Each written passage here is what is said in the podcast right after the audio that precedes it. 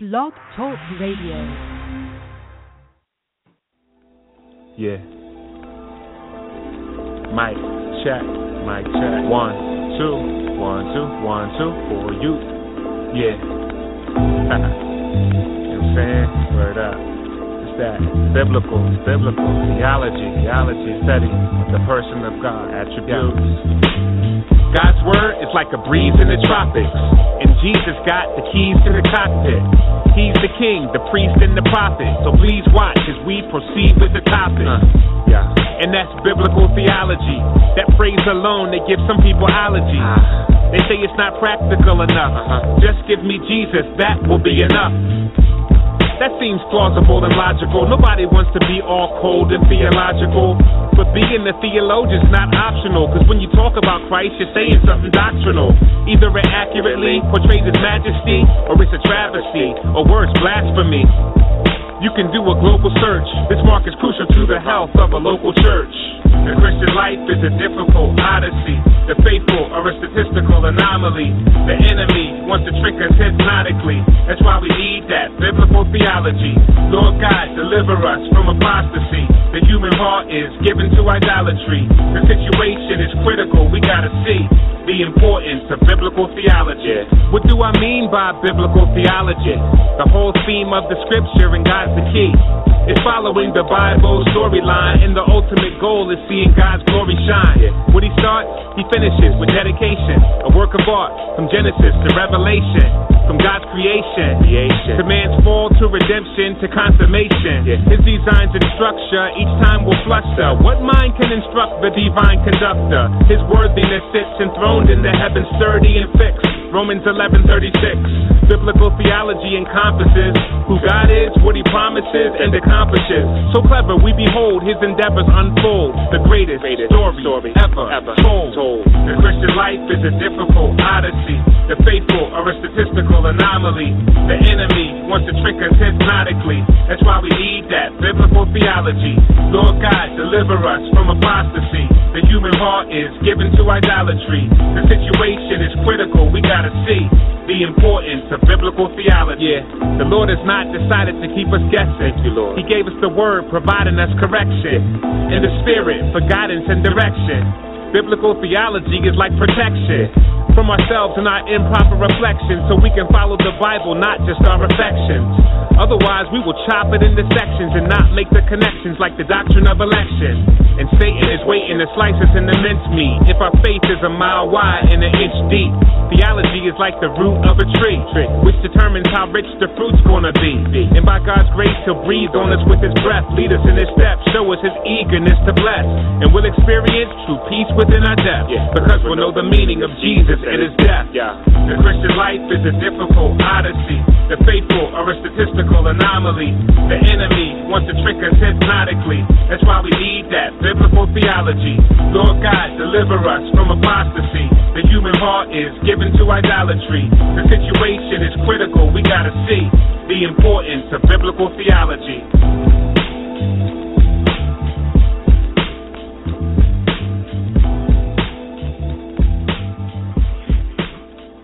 Welcome to another edition of Theology Matters. I'm your host, Devin Pellew, and uh, so glad you guys joined us tonight. We are going to have a great show. We have uh, scheduled Dr. Phil Fernandes, who was on uh, maybe two weeks ago or so. We looked at his book, Hijacking the Historical Jesus. Tonight we're going to be going through his book, The Atheist Delusion, which is a uh, response to the new atheists. And so he's going to be on in about 25 minutes or so, so hang with us. Uh, just some get some stuff out of the way real quick here. Um, if you've not liked us on Facebook, uh, be sure to go to our page Theology Matters with the Pellew slash Facebook.com. Theology Matters with Pellew slash Facebook.com. There you'll find our uh, numerous podcasts that we've done. We try and uh, upload some articles and that every week, uh, just to to be there to kind of help um, you know equip those who are interested in apologetics and uh, want to to know more about good sound biblical theology. And so make sure you like us on there. We've done several debates in the past. Um, so be sure to like us. So uh, in August, starting next week, we are going to start a month long series of shows on science and the Bible. And we've been able to really get some, some really uh, good guests. We'll have uh, Jay Wile with us next week. He was he's been with us before. Uh, he's known really popular among the homeschool crowd as he's written several uh, science textbooks. Uh, he used to be with Apologia. I'm not, I'm not sure who he's with now. I'll have that information next week. Uh, but he is a nuclear chemist and just a brilliant guy. loves uh, loves the Lord and is a great scientist.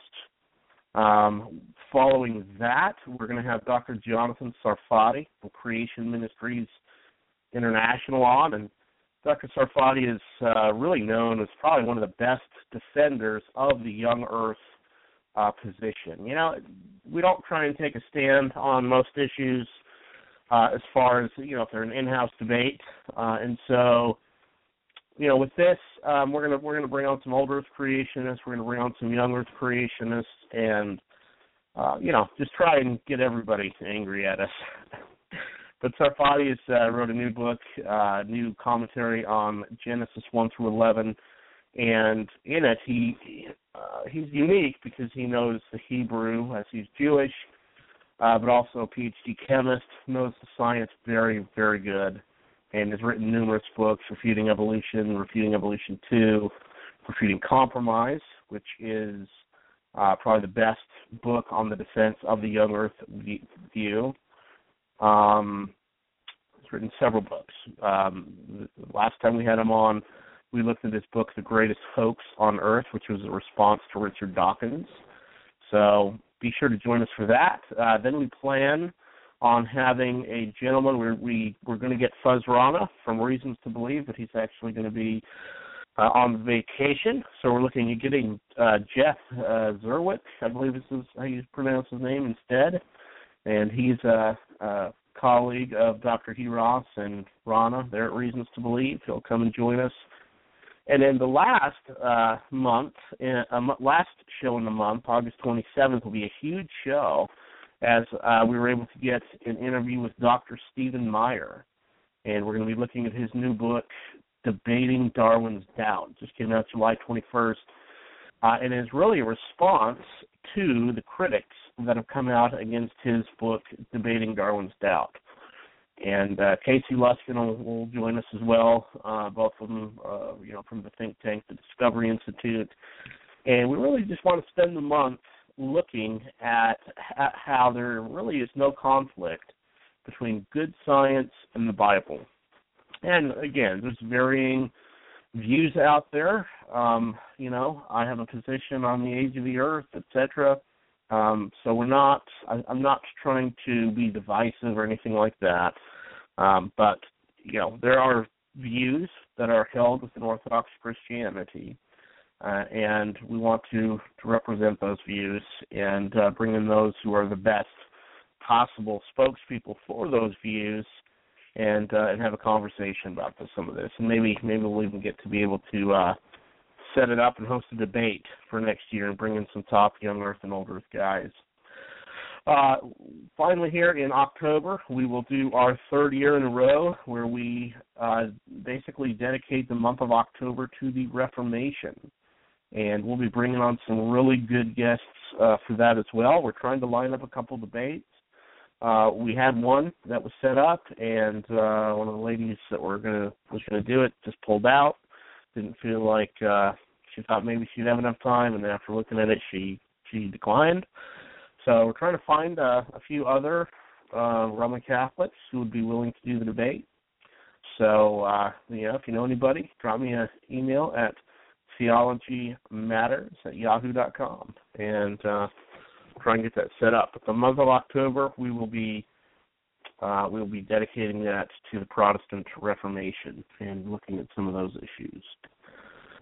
So I wanted to bring on a good friend here for the first uh, 20 minutes or so uh, before we bring on Dr. Fernandes and introduce you guys to my good friend Chris. Uh, you guys know I normally bring uh, someone on for the first 20 minutes or so just to interview them on who they are and how they came to know the Lord and how apologetics and theology has helped them. So, uh, my friend Chris here, he grew up in Grand Haven, Michigan, was educated in literature and journalism at Western Michigan University, as well as Grace Theological Seminary. He's a current, current student in, student in philosophy at SES. Uh, he is married with three children, lives in Hickory, North Carolina, and shares responsibilities educating his children, and is a campus uh, apologist minister with Ratio Christi at Lenoir-Rhyne.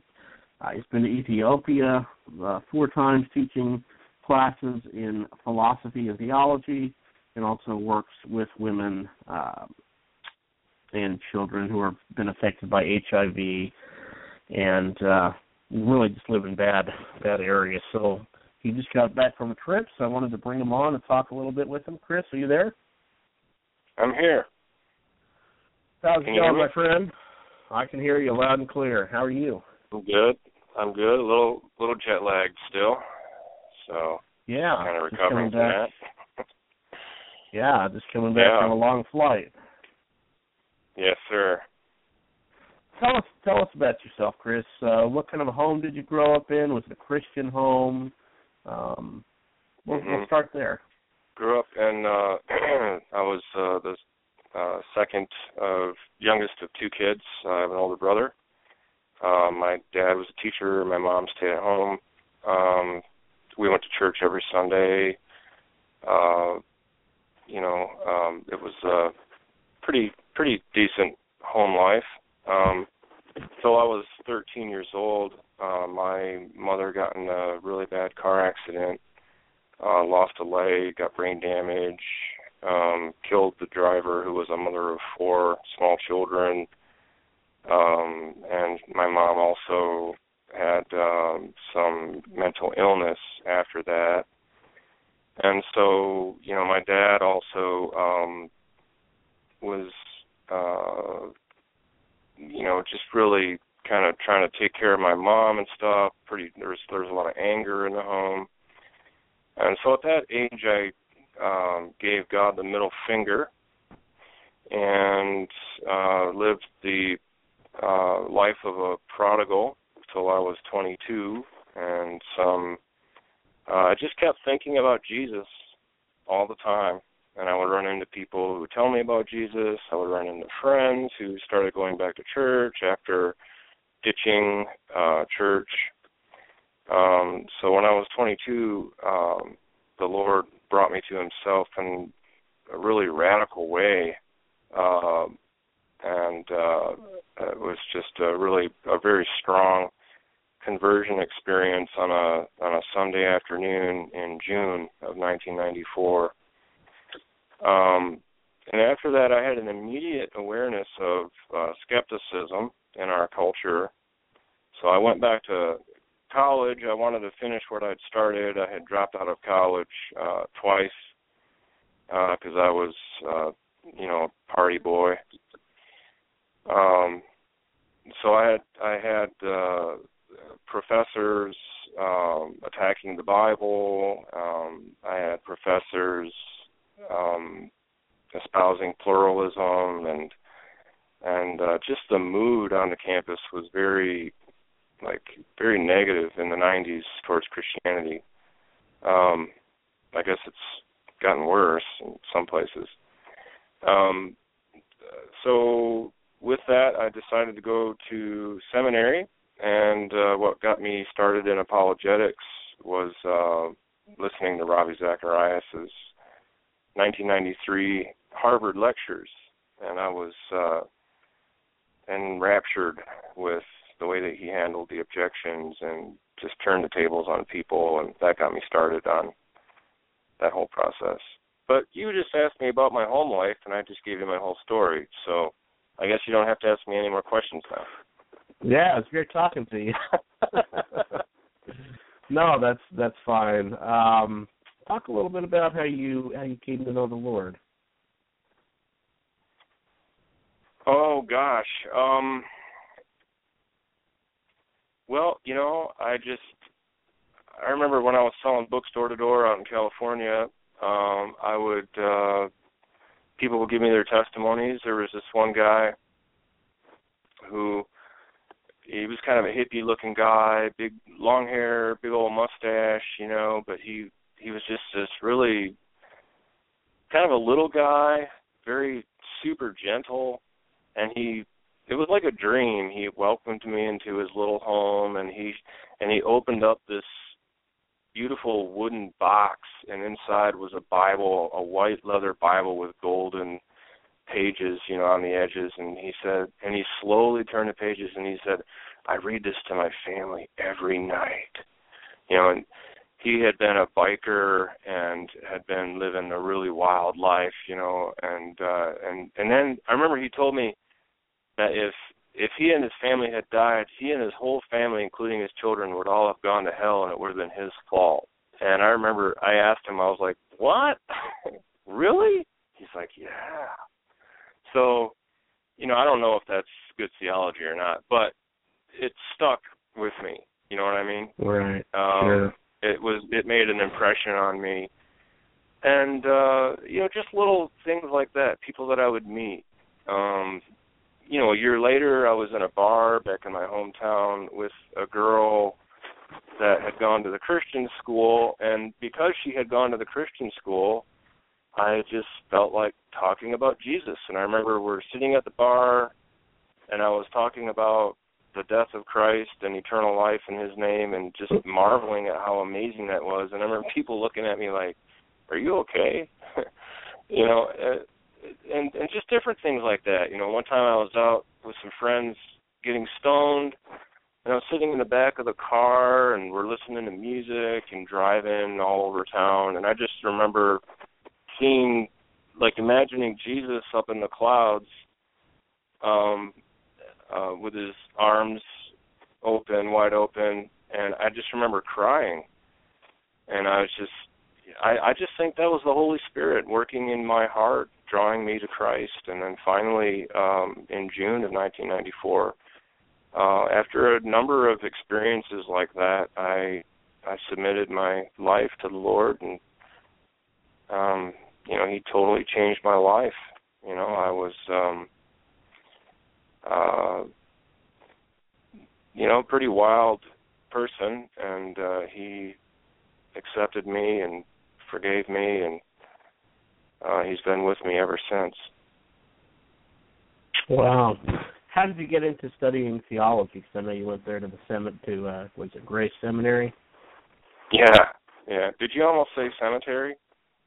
Almost, man. Some of them are. You know, I'm not saying you know what you went to, is, but some of them no, are. No, it's it started with um I had I had a roommate that was involved in a Bible study and led by a pastor in the IFCA church, independent independent fundamentalist uh, uh, Bible churches, right? So these are your ultra dispensational, um, premillennial uh, types, and uh, but they were really into this weird, mysterious thing called doctrine. I didn't what is I didn't know what doctrine was, but they're like, Chris, you got to get yourself some doctrine you know, and they showed me all these books, and they're like, "This is doctrine." I'm like, "What's doctrine?" You know, uh, I had no idea what doctrine was, but then they started uh, giving me these books, and I started reading them, and uh, it was this kind of this crazy guy from Texas named R.B. Thieme Jr. I don't know if you know who that was, but Mm-mm. he had his own little system of thought, um, and I think he was semi-Pelagian. But I I remember just reading all of this stuff, and he wrote about every single topic available, and I thought, wow, the Bible speaks to all of these different topics. You know, like what about those who've never heard and the nature of the church and the relationship between the church and Israel and the nature of salvation so uh it that's what got me started on that and then i uh the pastor said you know chris you, you ought to think about going to seminary because i had wanted to go into campus ministry and i thought well that's for the birds but then when i visited and i saw the classes i would be taking greek and hebrew and you know, uh, theology and all this stuff. I I just it was like I want to drink from this fire hose. So that's what I did. Wow. And then after that, you started getting into uh, apologetics and that, right? How, how exactly? I know you said you listened to some Ravi uh, lectures. How did you mm-hmm. find out about SES, and and and what made you want to to dive deep into philosophy? Okay. Well, the the thing with uh, Ravi was a, a friend at seminary, my buddy James, who's actually teaching philosophy out west now at a, a secular school. Um, he turned me on to Ravi, and uh, you know we would just we would just sit up for hours and just talk and talk and talk.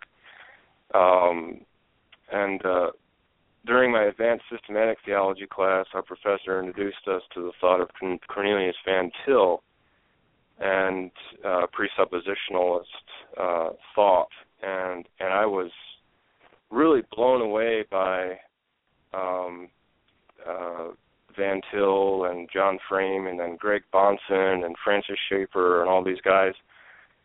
Uh, uh, I was just very impressed with um, how they integrated a knowledge of philosophy and and mostly epistemology in defending the Christian worldview.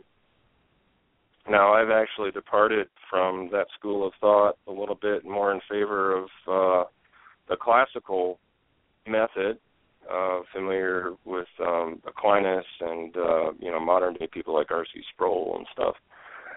But that's um, that's what got me started on that, and then uh, SES um, probably through Ratio Christi, just people that I knew with Ratio Christi um, telling me about SES, and I thought, well, it's all the way in Charlotte, and I don't really want to drive down to Charlotte to go to a seminary again. Um, but they have a the part time program and it's online, so I figured, hey, I love philosophy and um I love to uh improve myself. So I thought, let's go for it. So here I am, a Thomist, burgeoning Thomist, thanks to Dr. Bridges and everybody at SES much to the chagrin of my presuppositionalist uh, compatriots. there you go. We're glad we uh, there you go. You over. Ed, Ed Feser, The Last Superstition. That that book really did it for me. Aristotelian yeah. metaphysics. Yeah. Yeah. Well, talk about your your heart a little bit here for uh, for for Ethiopian missions and some of the stuff you've been doing. You got about five minutes. So t- talk to us a little bit about that. Okay. Uh, first one over there in 2010, and a friend of mine had been adopting over there, and he went to this hospital called Alert Hospital where there's a leper colony. And on his way there, he saw a huge landfill right in the city, right kind of kind of at the southwestern edge of the city. And he noticed uh, um, a large colony of people, maybe 80,000 people living in uh, little tiny tin roofed mud homes, uh, not much bigger than uh, than than a than a small bedroom in the U.S. You know, uh, and uh, so he said, "Hey, we got to we got to raise some awareness of this place." And so we found out that it's uh, there's people that went mostly women and and children affected by HIV. Um, dangerous place. People forger, forging in the dump uh, for food and for things to sell. Uh, lots of disease, lots of abuse of all kinds. Um, uh, just a, just a, a reckless cycle of extreme poverty.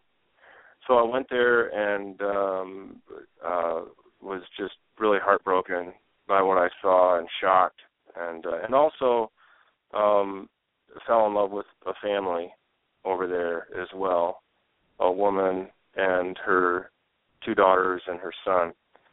And uh um, so we started sponsoring them uh, through child sponsorship, and uh, um, now she's 20 years old. I met her when she was 15. The, the oldest daughter, she's 20 years old. She's in nursing school. The mom has now died, uh, so it's just the three kids. The, the father died a long time ago, and they're one of you know thousands of families in that area that are that are exactly like that.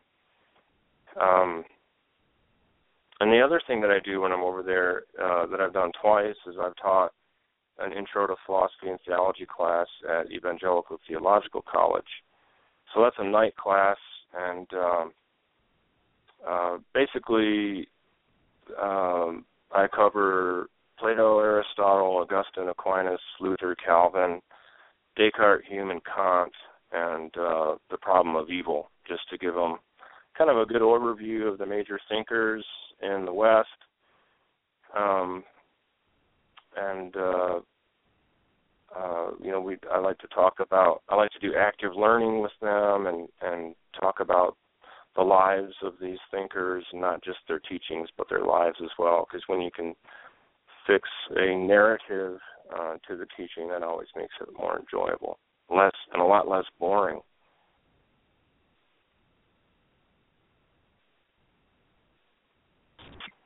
In what what ways would you say that the the whole thing has kind of changed you, the the experience? Um, that would take a lot longer than I can tell you in 60 seconds. Um, it has um, broken me.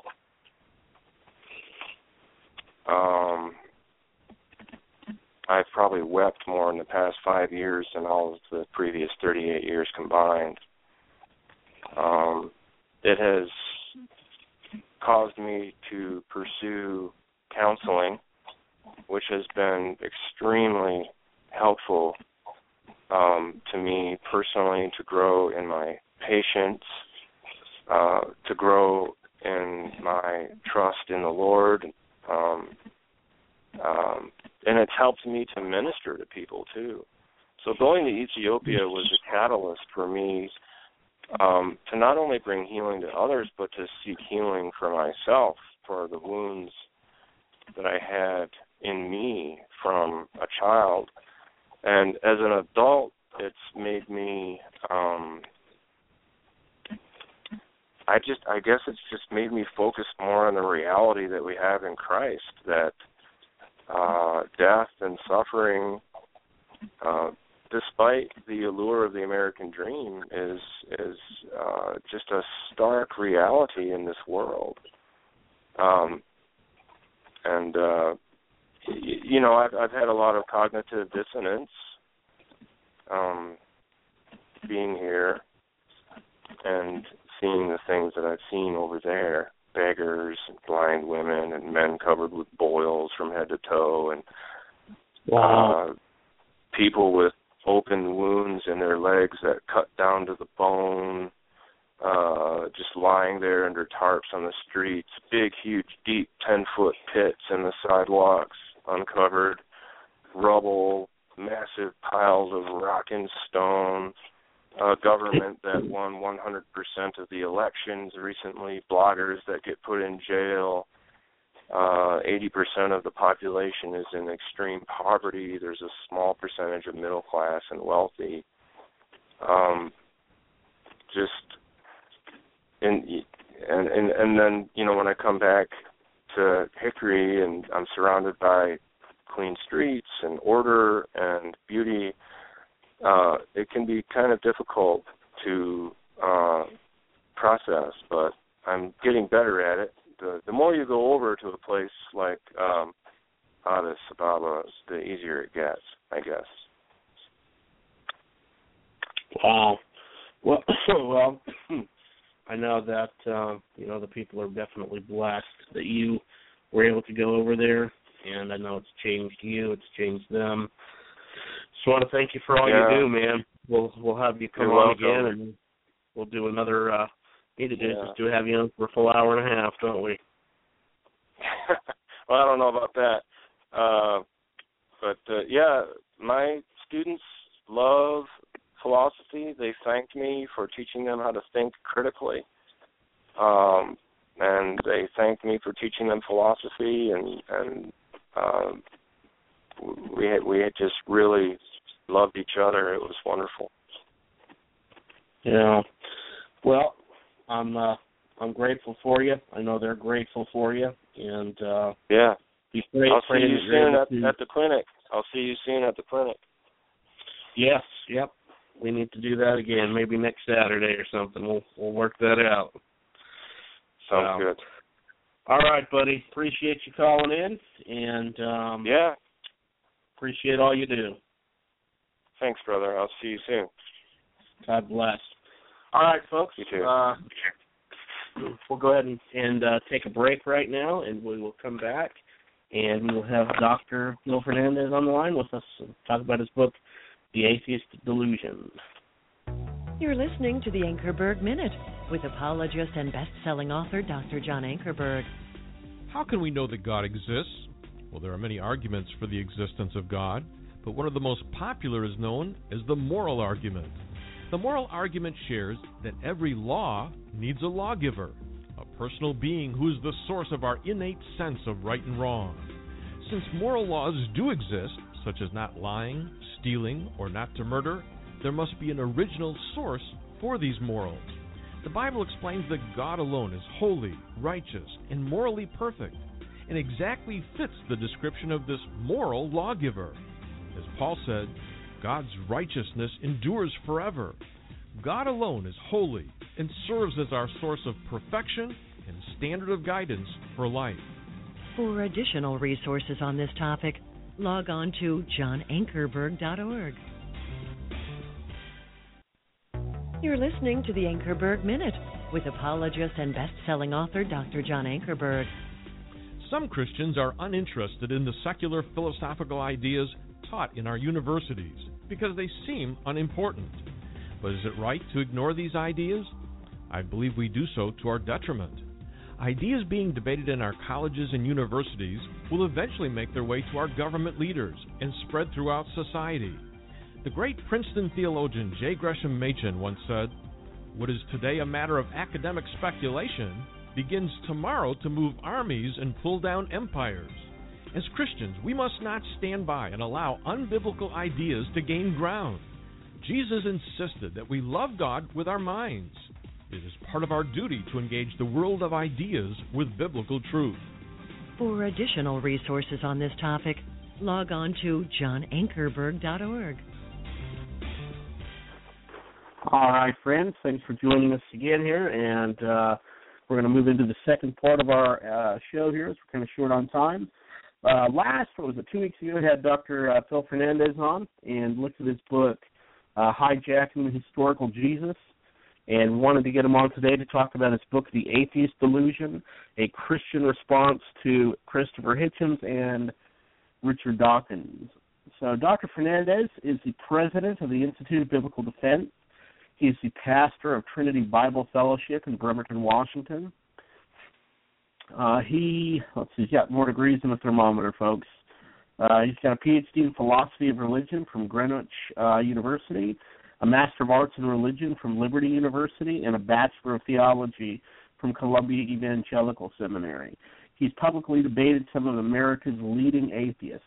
If you didn't catch the show, folks, go back and catch that. Uh, last time we had him on, like I said, about two weeks ago, and I really spent a good thirty or forty minutes talking about uh, just kind of some of the behind the scenes things in his debates with guys like Dan Barker, Michael Martin, Jeffery J. Lowder, some, some of the big big hitters. Um, let's see, he has a Bachelor of Theology from Columbia Evangelical Seminary, and let's see, he, as far as his debates, he's debated at uh, Princeton, University of Washington, Oregon State University, University of North Carolina. Uh, he's a member of four professional societies: the Evangelical Theological Society, Evangelical Philosophical Society, International Society of Christian Apologetics, and the International Society of uh, oh wait a minute, I read that again. The Society of Christian Philosophers. So much there. Dr. Fernandes, are you with us? Yeah, yeah. How you doing, Devin? I am doing good, sir. How are you doing? Doing doing real well. Doing real well. Doing a lot of speaking this summer, so. Are you? What What do you got going on? Well, I've just been speaking at a few conferences and a, a few uh, um, uh, churches, and I got a um, an Awana scholarship camp to speak. I got to speak to high schoolers for give ten lectures over a period of a week, and then after that, I'll be speaking at the Truth and Love conference in Arizona. I think it's in Phoenix, and uh, and then the school year will start, so I'll get back to that. But I've got uh, hoping to be out there in North Carolina, do some speaking uh, uh, at the uh, apologetics, the National Apologetics Conference. I just may make sure you uh, let me know who to talk to on that now that Simon's moving on. So. Yeah, absolutely. Yeah, that's that's good. So you'll you'll you'll be out here for that then. That's that's good, folks. Uh, Dr. Fernandes was. Uh, was uh, kind of the guy pushing me around in the wheelchair all la- last uh, last time. So uh, got to got to go to all his talks for sure. But uh, looking forward to that, Doc. Um, what are your thoughts uh, before we move into the book? Your thoughts on the whole Planned Parenthood debacle going on? What are some of your thoughts on that? Um, I, I think we see, you know, the foundations of our culture, uh, you know, eroding and uh, this is not something this is not something that should take Christian thinkers by surprise. I mean, C.S. Lewis in the 1940s, when he wrote *The Abolition of Man*, talked about that if if Great Britain and the West, if we do not acknowledge God's moral laws, and in the 1940s, Great Britain was starting to teach in the elementary school um, that there was no such thing as right and wrong he said this would eventually lead to the abolition of man, men without chest, men without moral consciences. The few would control and manipulate the billions. Um, the laws would be set up to protect those in power because there was no longer would be any belief in any real uh, transcendent values, right and wrongs that you know moral laws that come from God. Francis Schaeffer in the 1970s warned about this. He referred to it as the death of man in uh, his work Back to Freedom and Human Dignity. Um, I spoke about it in the 1980s. In fact, in 1987, I wrote a little book and said that America would probably lose all its freedom by the year uh, 2020, roughly, if uh, we don't have uh, widespread revival in our country. And then I, I kind of updated some of my arguments there in God, Government, and the Road to Tyranny. So it shouldn't come as any surprise to us that if God is dead, like Friedrich Nietzsche said, if God is dead, if you throw out God, uh, absolute truth and absolute morality go out the window as well. And so what we're, we're what we're seeing is the consequences of a culture without God. And so it only makes sense that an organization that makes billions of dollars slaughtering innocent unborn babies uh, is then going to look for uh, another way to make some extra money. So why not sell body parts? And this, this it's not a coincidence that this is happening right at the same time when our entire uh, Supreme Court pontificates and tells the entire culture that now we're supposed to embrace uh, same-sex marriage and so right now, you know, Christians are still free in America. We're just not quite as free as anyone else. The only one who's the only group that's mistreated worse than us it would be the unborn babies whose whose lives uh, right to life is not even respected. Um, but we're free to practice our religion inside the walls of our churches, maybe even inside the walls of our homes, as long as we don't spank our kids but once we get outside into the public arena, all of a sudden we're the bad guys now. So this is Isaiah 5:20. What are those who call good evil and evil good? And uh, so none of this should surprise us. It should disgust us, but none of it should surprise us. And we're now, you know, we have a government that now is opposed to Christianity, uh, and a president, I would say, that is opposed to Christianity rather than seeing Christianity as something that's very wholesome for a society. So we're back in the book of Acts. You didn't see Paul or Peter fighting for legislation to protect babies or fighting for legislation to outlaw homosexuality, they had no political say. So all they could do was preach against sin and try to protect babies. They had their own little Operation Rescue back then. And um and we're going to see ourselves having less and less political say. Uh the true remnant, the true church is probably going to have to go underground in the near future. Things are really that bad. So this Planned Parenthood thing is just one more sign uh, of a culture that has abandoned God. And you know, this is what Friedrich Nietzsche, the German atheist, was saying. If God is dead, if we throw God off the bridge, we can't go through his pockets and say, well, absolute truth, we need that. Absolute morality, we need that meaning in life, we need that. Value to human life, we need that. Okay, now let's throw him off the bridge. If we throw him off the bridge, everything that's in his pockets goes with him. And so if God is dead, um, morality is dead, truth is dead, meaning is dead, and man is dead. And um, and so what we're experiencing right now is what Lewis called the abolition of man, and Schaeffer called the death of man. And it's it's pretty scary.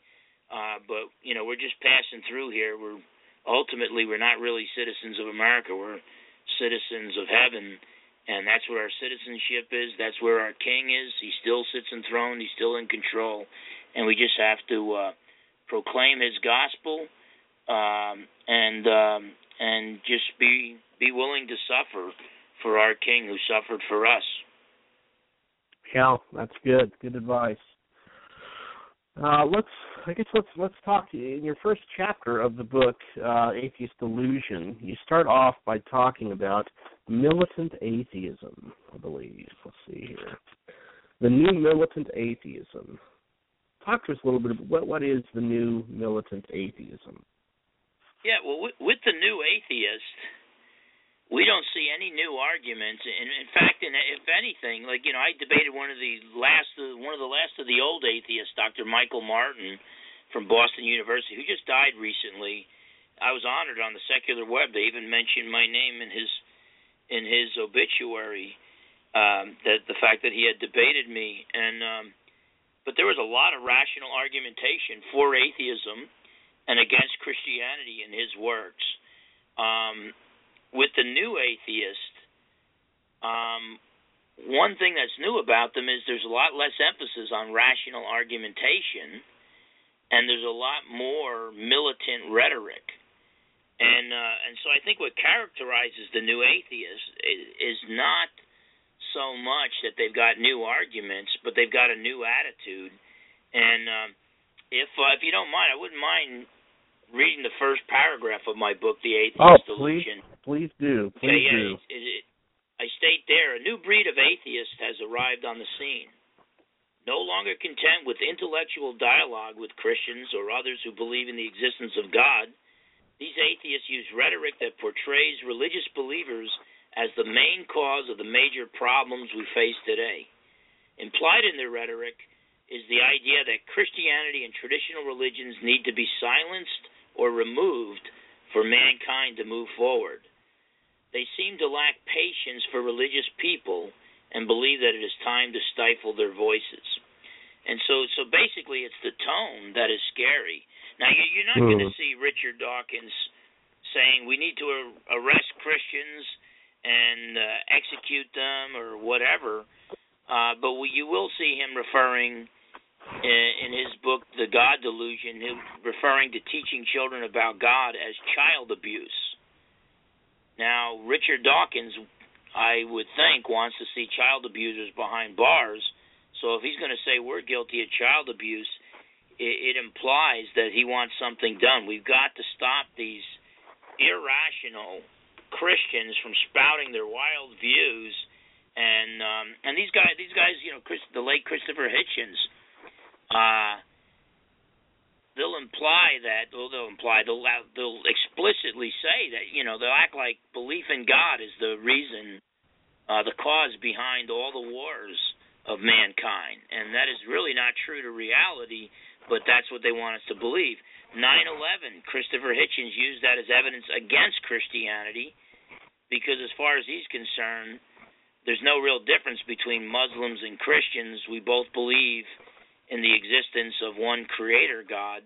Therefore, any building they blow up, any innocent people that militant Muslims kill, that's another strike against Christianity rather than what it really is evidence against Islam and evidence uh, that it is not the true faith and uh, and and so it's actually should be viewed as a point for uh, in favor of Christianity, a reason to get out of Islam and become a Christian. Uh, but whatever the case, the the rhetoric there is that it it's almost like these guys are impatient. They say, look, it's been you know 150 years since Darwin, and these guys are still around, and we can't have peace on earth and true sexual liberation and freedom and whatever it may be unless we get these loudmouth Christians out of the way. And so, um, so what's new about the new atheists is that they're more militant. It's their tone it's um, uh, a very, uh, uh, very scary rhetoric to say the least. Yeah, it really is. It's like you say. It's like they're they seem to be louder and less sophisticated. That's really what it seems like. You know, I I, I was the Lord saved me while watching Gary Habermas and Antony Flew debate. Praise and God. uh, I'm always God. Yeah, Was I'm that the first the first one? They debated three times. It was the John Ankerberg show. So the, I think the second one. Probably the second. Yeah, yeah. The first one was at Liberty University, and Right. uh, but praise God for that. And you know, Gary Habermas, he's my old rabbi. I haven't talked to him in a few years. um, I saw him at the conference last year. wasn't able to talk to him, but yeah, that brother loves the Lord, and um, his defense of the resurrection has has impacted so many lives. And of course, Antony Flew also debated William Lane Craig, and eventually came to believe that a a, a personal creator God actually exists. Hopefully, on his deathbed, he turned to Christ for salvation because uh, we have no evidence of that. But he did acknowledge that if he ever accepted what he referred to as a revelatory religion, a religion where uh, God can perform miracles and communicate with man, if he ever accepted a revelatory religion, it would be Christianity because of the charisma of Jesus and the intellect of Paul. So, um, so yeah, Antony Flew was just uh, very interesting there. But but Gary Habermas, yeah, it's he has done so much work and he's made it so much easier for younger apologists like us to defend the resurrection. You know, he's kind of done he's kind of done all the research for us. So, uh, so that's just a blessing and a half. Yeah, it just you know the the demeanor of Antony Flew, uh, his calmness. The guy is was brilliant. You know, I just you don't see that a lot, and maybe that's because the quiet atheists like that that were more sophisticated, etc. I guess they just they're not going to get the airtime um, or the book uh, the book deals uh, because you know yeah, no one wants to sit down also and Antony Flew was very interesting because he was also a very honest guy. yeah. So when Gary right. Habermas would make us ask him a question, if he didn't know the answer, he would say, "I don't know." And you can only say "I don't know" so many times before you pretty much concede the debate. But he was a very honest atheist. Also, he was conservative in his political views. He liked Margaret Thatcher, so he had a fondness for Liberty University and Jerry Falwell, unlike Wow. most atheists who would, um, you know, didn't like Falwell very much. I'll just put it put it that way, and um, and so um, so it was uh, was kind of interesting that um, Antony Flew had a lot of friends who were Christians, and uh, and he acknowledged they were good thinkers, and uh, but that's that's the old atheist. Now now you could see where the the old atheists kind of butt heads with the new atheists. Um, you know, I've talked. I'm not going to mention any names, but I've talked to some of the atheists that were on or are still on the debate circuit that are not real fond of Richard Dawkins' uh, uh, arguments for atheism, arguments against Christianity. Uh, I've talked to a- atheist groups who, um, you know, one told me they couldn't afford Christopher Hitchens. They'd like to get him, but um, I said, well, what about Richard Dawkins? They said we don't want Dawkins. We're kind of embarrassed about him. And it was Wow. an atheist society at a university, a major university, in this country. But uh, Antony Flew gave a lecture. Uh, well, see, first Richard Dawkins started the the battle between them. He said that you know something along the lines that maybe Antony Flew is suffering from, you know, maybe he's senile, maybe he's suffering from dementia, and that's why he believes in God. And Antony Flew is furious, so he gave a lecture. I don't remember if it was at Cambridge or Oxford, but he gave a lecture uh, arguing that Richard Dawkins is an embarrassment. He's not a trained philosopher. He's trained in science, and he's not very logical in his uh, in his thought and he's embarrassing Oxford, and he actually called for Richard Dawkins to be removed. Now, within a few months, maybe maybe six months to a year or something, Dawkins resigned from Oxford. Now I don't know. Maybe it's because he's making millions of dollars debating and writing books attacking Christianity. He doesn't need uh, that position at Oxford anymore. Um, or I don't know, maybe some behind closed doors they talked to him and said, "You resign, or we're going to cut you loose." But uh, but Antony Flew, uh, even after he left the atheist camp, still held an awful lot um, of clout in Oxford and Cambridge circles. And um, uh, but there's an example where the old atheists uh, often don't have a lot of respect for the new atheists. A, lot of them see this uh, this um, uh, militant rhetoric as something unbecoming of a of a true scholar, and they would like to see more rational argumentation than um, than just name calling and ad hominem, you know, attacking the man type arguments. Right, absolutely you part in in this book you have uh, one section laid out where they're talking. I think this is just very important. I, I think this is where really the whole hinge of a lot of this um, attack comes from. Page two, uh, you, you have a section there at the top about religious uh, faith is blind. So a lot of the the fuel and a lot of the anger is over this idea that they think religion, uh, religious people just have uh, blind faith. Christians have blind faith how do you how do you respond to that? Well, first off, Richard Dawkins is showing he, he he goes even further than believing that religious faith is blind. He believes all faith, by definition, is blind. So he believes faith and reason don't intersect at any point. So if you could ever prove your religious beliefs, it would no longer be faith, it would be reason. But faith and reason are in totally different camps. And I don't think right. Richard Dawkins realizes that very few of the world's leading philosophers the past 2,500 years have held such a position.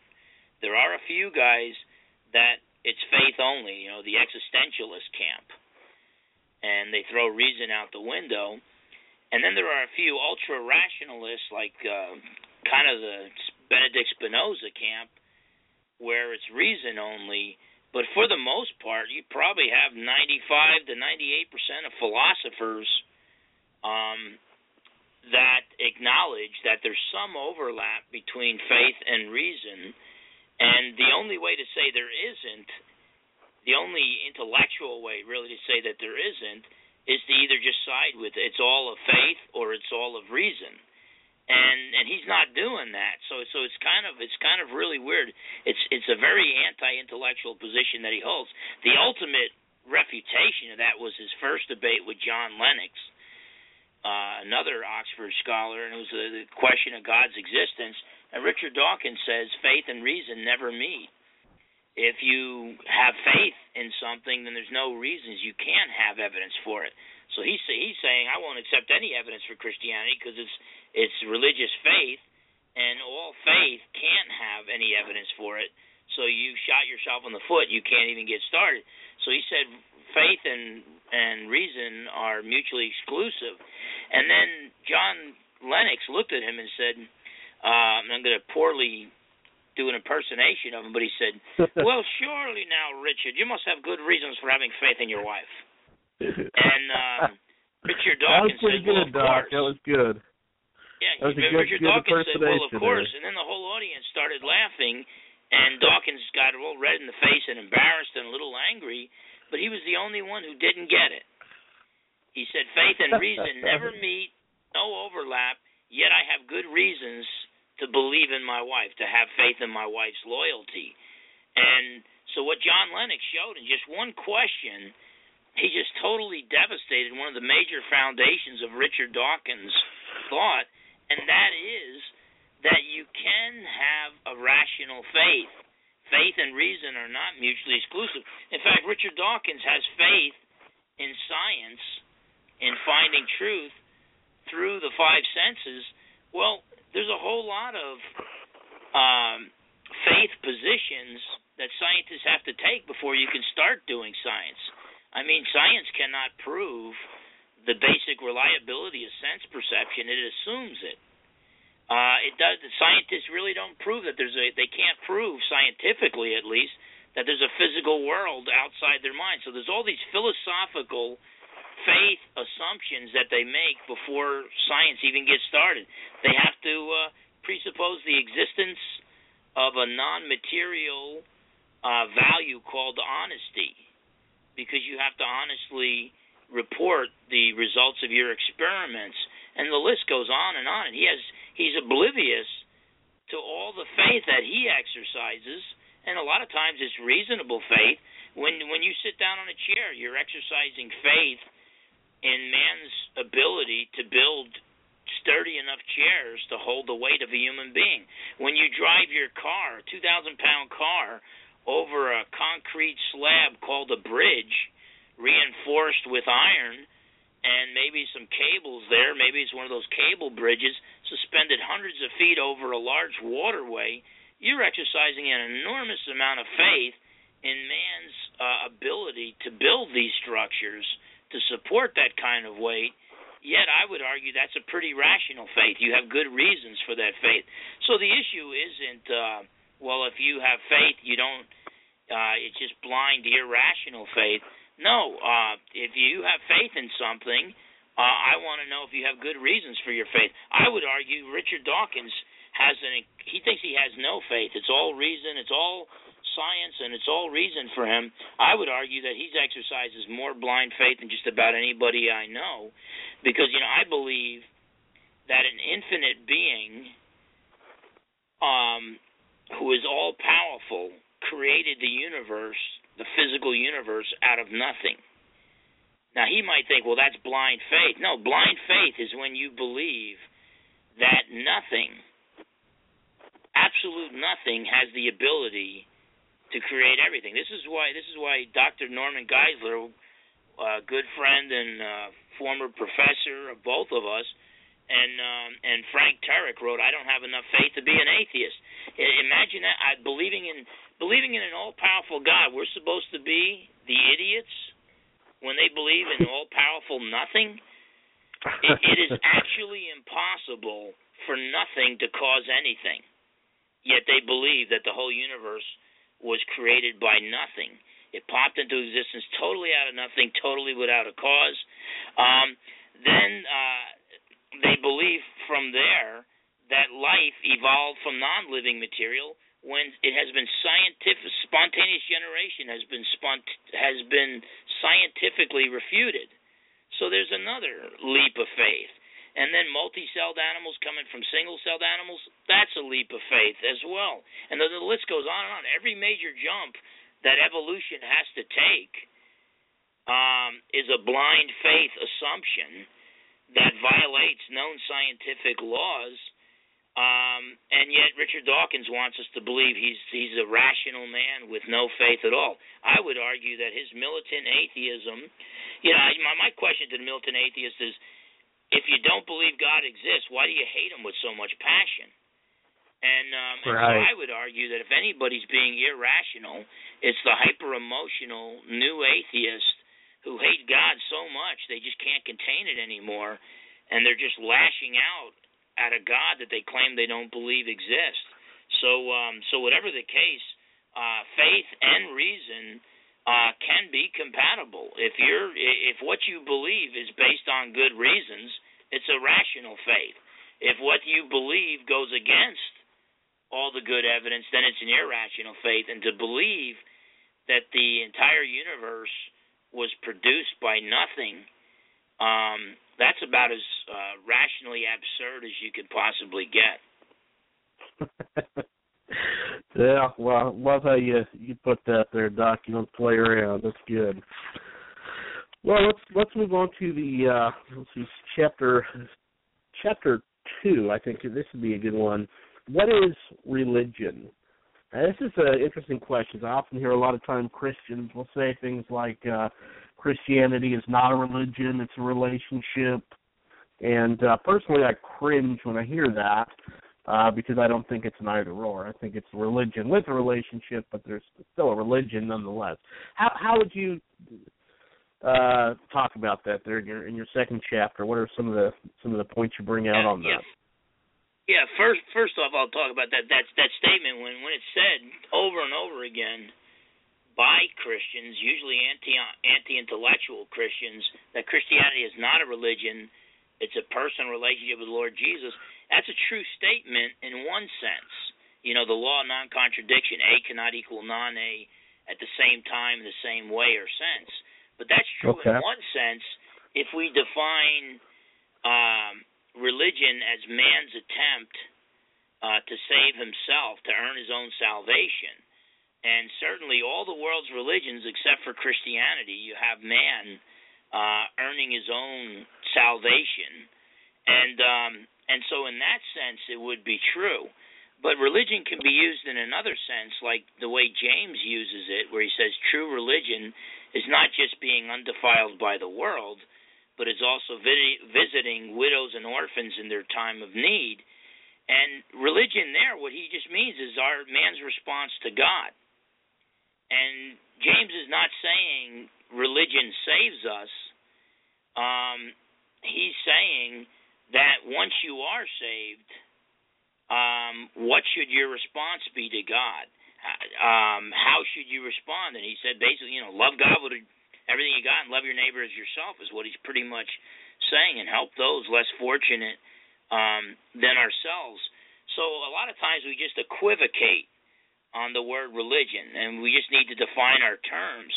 So when you teach a world religion, I, I've been slammed by Christians for teaching a world religion course and including Christianity as one of the world's religions. They say, "Oh, Christianity is not a religion.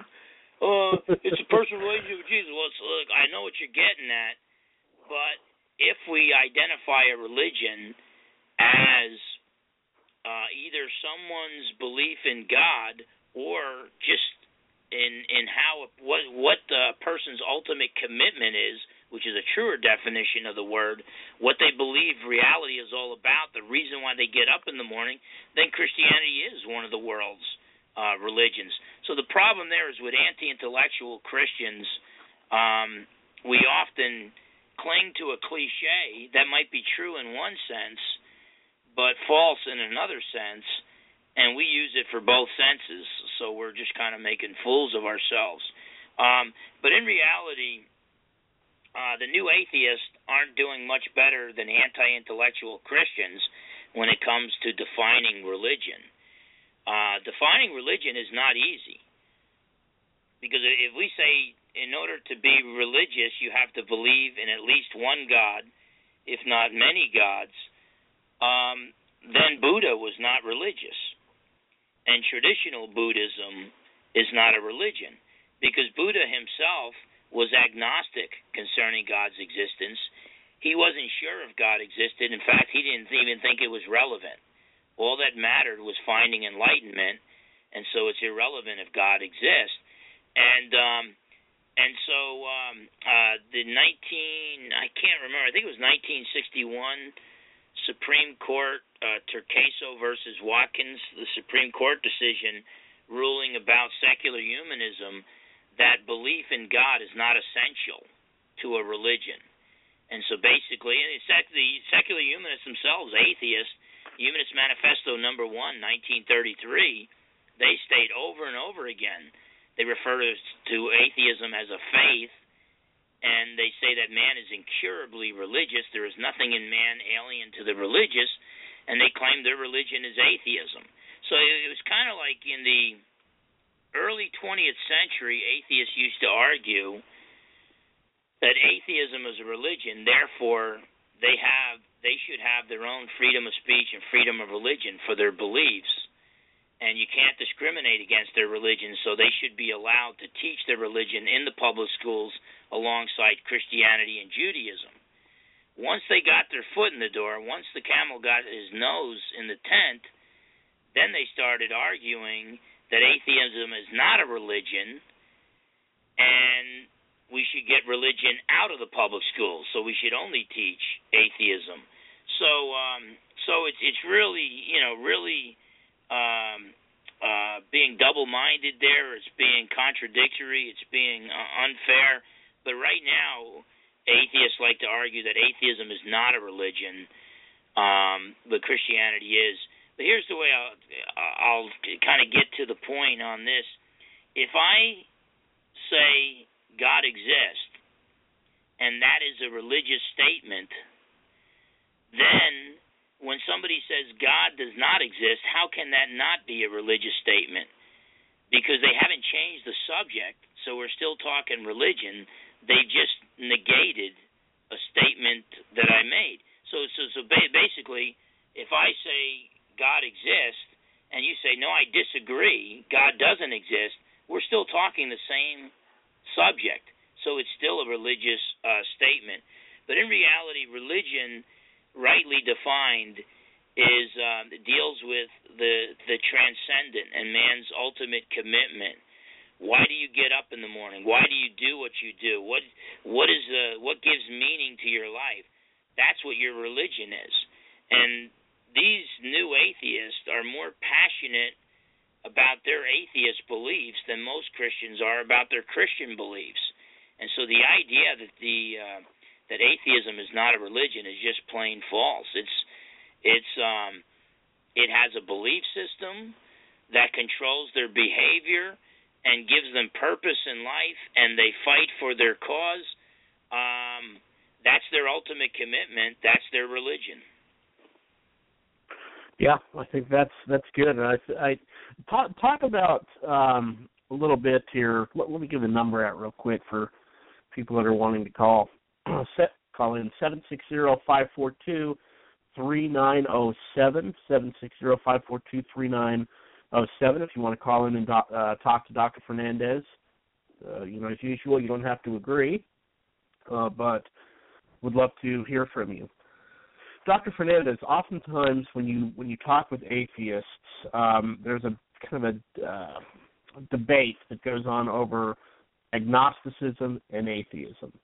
Uh, it seems like now they've kind of defined atheism as a lack of belief.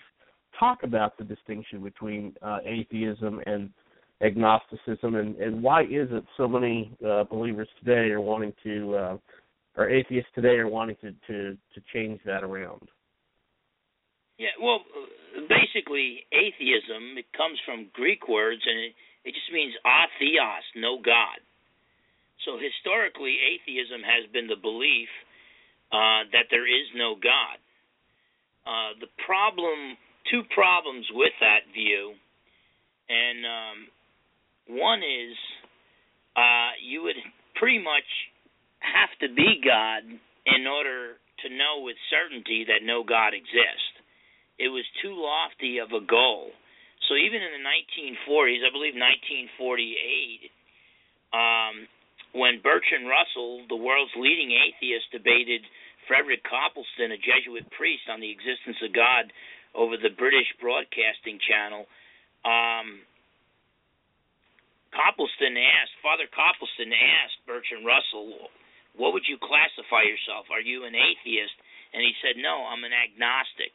And so he claimed no, you know, agnosis, no knowledge. So he's claiming uh, I'm an agnostic. Now you could be a hard agnostic and say, not only do I not know that God exists, but it's impossible for anyone to know that God exists, or it's highly improbable that anyone could know God exists. We have not only do I have no knowledge of God, no one does. They don't know what they're talking about. There's no there's not enough evidence out there to believe in God um, a soft agnostic would just say, "Well, I haven't seen enough evidence to believe in God, but maybe you're right."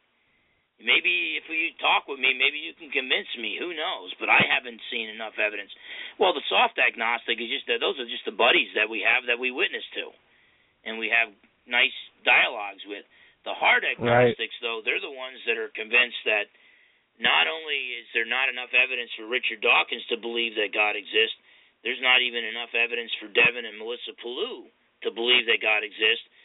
So if Devin and Melissa Pellew believe in God, they're mistaken and all. But what happened though was number one, the atheists realized you'd have to be all knowing to know with certainty to prove that God does not exist. And that's pretty difficult to prove, so we got to back off from that. And then in the 1920s, when we found that the universe was expanding in all different directions and we came up with Big Bang cosmology, then science had to acknowledge that the universe had a beginning. So the atheists of the of the 19th century, like Friedrich Nietzsche, who died in 1900, he believed that the universe doesn't need a cause because it's eternal. It never had a beginning. So now all of a sudden it's become difficult to say, well, uh, God definitely doesn't exist, um, but the universe did have a beginning. So you know, we everybody used to agree if something has a beginning, something else had to cause it to come into existence. So the uh, 19th century atheists said, yeah, but we don't believe the universe had a beginning, so we don't believe the universe needs a cause. Um, whatever had a beginning needs a cause, but the universe didn't have a beginning. Well, now they acknowledge, well, the universe has a beginning, so now the evidence seems to point to it having a cause, and so uh, atheism suffered a not not just a severe blow, but a fatal, uh, a mortal head wound, so that um, atheism is dead right now, and so the new atheists um, are not really atheists at all; they're agnostics. So by the early 1990s, um, Professor uh, Michael Martin, in his book Atheism: A Philosophical Justification, he redefines, and he wasn't the only one who was doing it at that point, but uh, but it was a, a scholarly, you know, Boston University professor. A scholarly presentation of in his appendix where he redefines atheism not as a a positive belief that God does not exist, but just as the lack of belief in God's existence. And what that is attempts to, so in other words, it's kind of like the atheists are backing down without admitting they're backing down.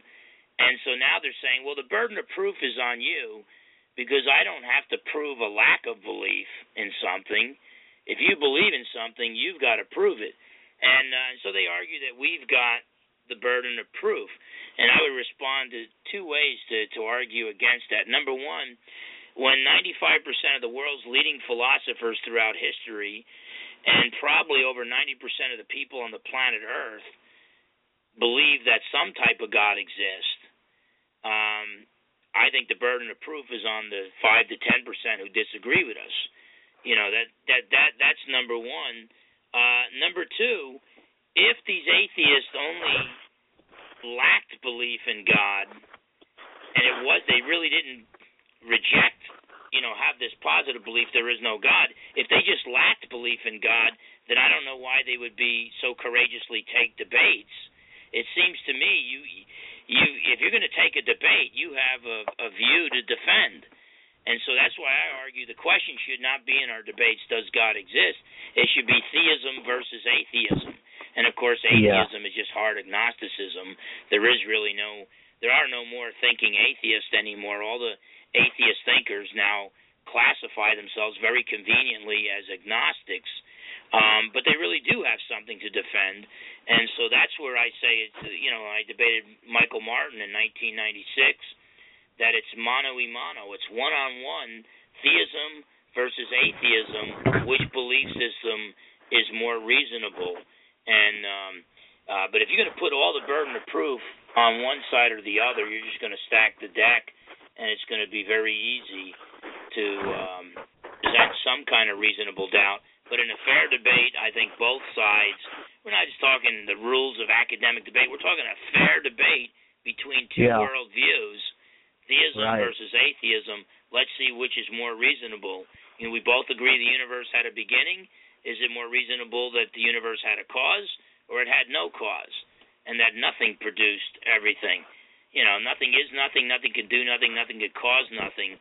Therefore, if the universe had a beginning, something else had to cause it to come into existence. So, whatever the case, uh, it's a very evasive tactic, but technically, atheists, uh, thinking atheists, uh, don't call themselves atheists anymore. Now they claim to be hard agnostic. Well, they're actually hard agnostics and they've changed the definition of atheism through a sleight of hand.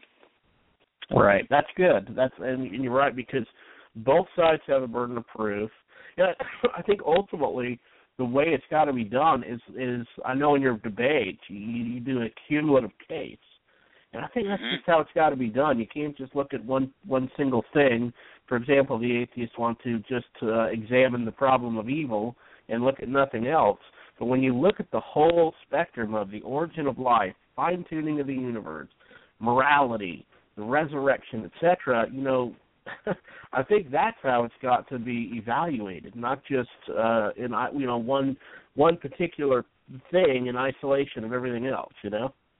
Yeah, and and and I do that because you know I, I care about people and I recognize some arguments don't resonate with people and other with with some people and other you know they might some people might really like the moral argument but not like the teleological argument the argument from design and and so basically i try to give a smorgasbord of ideas and i i, I build a cumulative case for god and i just argue that theism is more reasonable than atheism now uh, i catch so much friendly fire for doing that i have a lot of counter cult uh christian friends who act like I'm I'm, I'm only saying that God only probably exists. He doesn't definitely exist. That's not what I'm saying.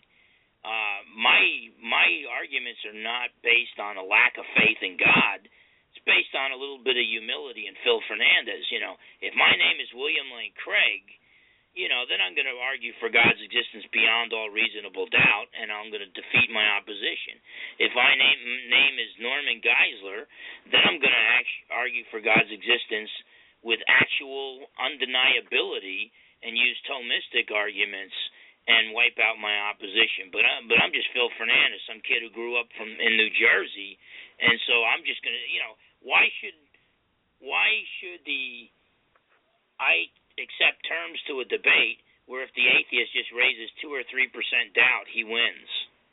And, right. Uh, and so I'm going to say no. If I prove 51% of my case, I win the debate.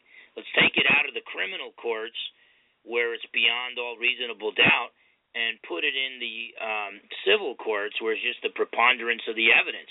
If I tip the scales in in the favor of God, I win the debate. And I think when we do that, we see how far superior the Christian worldview is. Now, having said that, I don't believe that God just probably exists. I believe God definitely exists, and for two main reasons. Number one, because it's actually impossible for nothing to cause anything. So, if all finite existence had a beginning, and if all finite existence cannot account for its continuing existence, then uh, the only the only way to ground the continuing existence of of all finite existence is with infinite being, and um, and if all finite existence had a beginning, all finite existence had a cause. By definition, it had to have an, an infinite cause, infinite being, which needs no cause. So I think it's actually, I think Geisler's right. It's actually undeniable that God exists, and and and that's through uh, our reasoning processes we could find that out. But even beyond that, once uh, a person becomes a Christian, then we have the voice of the Holy Spirit in our lives. So William Lane Craig points out that we don't have to have certainty, rational certainty, but we can have certitude because the Holy Spirit bears w- with our spirit that we are uh, children of God. And um, and so um, you know, so so basically, Dan Barker didn't even understand my point. He said, "What would I have to do to disprove God?" I said, "Not only would you have to make a strong rational case that God doesn't, an evidential case that God doesn't exist, but I've personally encountered God. So it, it's kind of like it's tantamount. You'd have to be like disproving the existence of my brother Mark, because I had a personal relationship with my brother Mark, and I continue to have a personal relationship with my brother Mark. Well, I have a, a personal relationship with the Lord Jesus, and so if I personally encountered him, even rational arguments wouldn't be enough. And I don't even think anybody's come close to disproving God's existence. And I think the evidence on the rational side is overwhelmingly in favor of God's existence. But even if there were some big attacks, some big rational evidence against God's existence, which I again I've never seen, um, I would still have to deal with the fact that I've encountered and continue to encounter um, uh, this God. So I think there's both. Uh, you know, Thomas Aquinas talked about belief that is driven by reason, but belief in starts off with an act of the will. So once you believe that God exists, uh, and you believe that Jesus is Savior, then you need to believe in him, and that's an act of the will. But once you enter that personal relationship with the Lord Jesus, um, you have some existential evidence um, of his existence as well. And so sometimes we we Christians and atheists can be too far on the rational rational side or too far on the experiential side, but it's both end. That's why I say true spirituality is both propositional truth plus personal relationship. And um, it's a both end situation. It's not an either or. And uh, we have to not only rationally know God with our minds, but also experience Him uh, in our lives. And um, and so, uh, but whatever the case, uh, uh, and so William Lane Craig deals with that with the certitude that the Holy Spirit brings brings to us. But but basically, I'm just I'm just saying, look, I'm going to just humbly debate these brilliant atheists and just show that theism, belief in God, is much more reasonable than atheism when you look at some of the common aspects uh, of human experience. Right. All right, folks. Um, we have Dr. Phil Fernandes online uh, with us here, and we are interviewing him on his new book, The Atheist Delusion. We have uh, about 40 minutes left, uh, so we're going to go ahead and take a break. If you'd like to call in and talk with Dr. Fernandes, the number to call is 760 542 3907. 760 542 3907. We'll come back. We'll look at science and God, as well as uh, the New Testament and some other issues. So stay with us. Welcome to the One Minute, Apolo- minute Apologist. If you had one minute to be able to unpack for the audience, what about those who've never heard about Jesus Christ? How does intelligent design differ from a theological doctrine of creation? How do you answer that? Well, creation is always about the source of being. Where does everything come from? And uh, one one way you might might illustrate that is a joke that was making the rounds on the internet some years back, where scientists come to God and they say, "We can do everything you can do." God says, "Oh, that's interesting. Show me." And then they say, "Well, we can uh, we can create humans from scratch. We can take some dust and and as they're about to continue, God says, "Well, wait a second. Get your own dust." Okay. Now, that's what creation is. It's giving being to existence.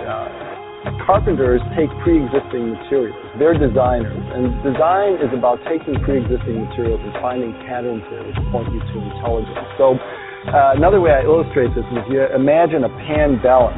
You've got a bale that includes one side, and you've got one pound weight on this side, which is up. How much weight is on this other side? Well, you know, you know it's more than one. It could be two pounds, it could be five pounds, it could be a million pounds. And that's how it is with intelligent design. We know that there's an intelligence behind the things that we see in nature, and things in biology and cosmology. But getting to an infinite, personal, transcendent creator God of Christianity is not something the logic of intelligent design can take us to. But it's friendly to Christian theism in a way that uh, atheism, uh, the, the Dar- Darwinian evolution, and uh, materialistic evolutionary theories are not. So it gives you a lot. It takes you some way. You know, it's closer to the kingdom. But if you want the gospel, you're going to have to go to the gospel. Those of you that want to learn more, this book, The Design Revolution, was very helpful to me amongst many of his other books.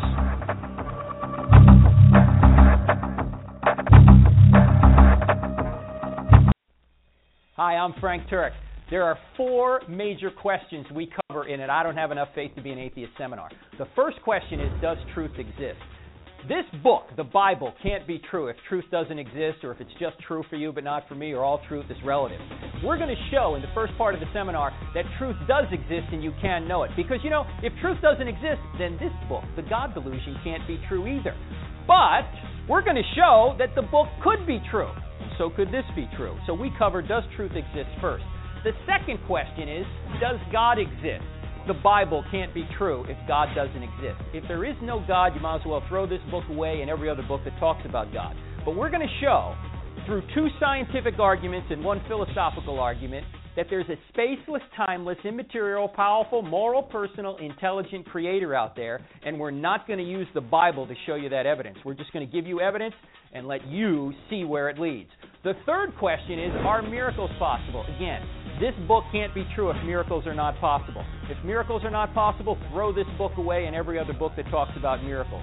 We're going to see that not only are miracles possible, but the greatest miracle of all has already occurred, and we have scientific evidence for it. We're going to show you that evidence, and then we're going to deal with David Hume's argument against miracles and show you that Hume was not only wrong, there is good evidence to believe in miracles. The fourth and final question is Is the New Testament true? The New Testament doesn't have a prayer. If truth doesn't exist, God doesn't exist, or miracles are not possible. But if truth exists, if God exists, if miracles are possible, then we can see if miracles actually occurred in the first century to authenticate Jesus and his apostles as truly being from God. We can look at the 27 handwritten Greek manuscripts we call the New Testament and see if they're historically reliable. If they are, and we will show you evidence that indeed they are, then we can say that the entire Old Testament is true as well. You'll see why when you come to the seminar. I don't have enough faith to be an atheist. Please come and bring your friends. See you there. Oh, I forgot one more thing. If I time the seminar exactly right, there'll be no time for your questions. No, no, no. There will be time for your questions, so please come with your questions, whether you're a Christian, an atheist, or anyone in between. We're going to try and answer your questions, so there will be time for that. Hope to see you at the seminar. Thanks.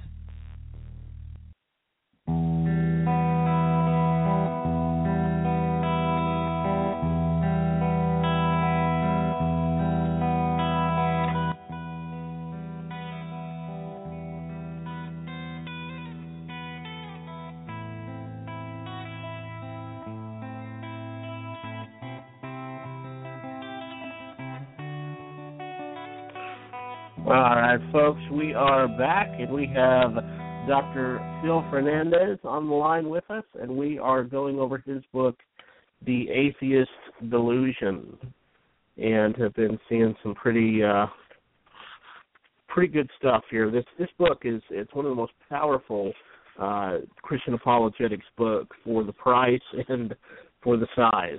So definitely want to recommend that. Go to our Facebook page; we'll have a link up for it. Uh, Doc, chapter three, you deal with does science disprove God?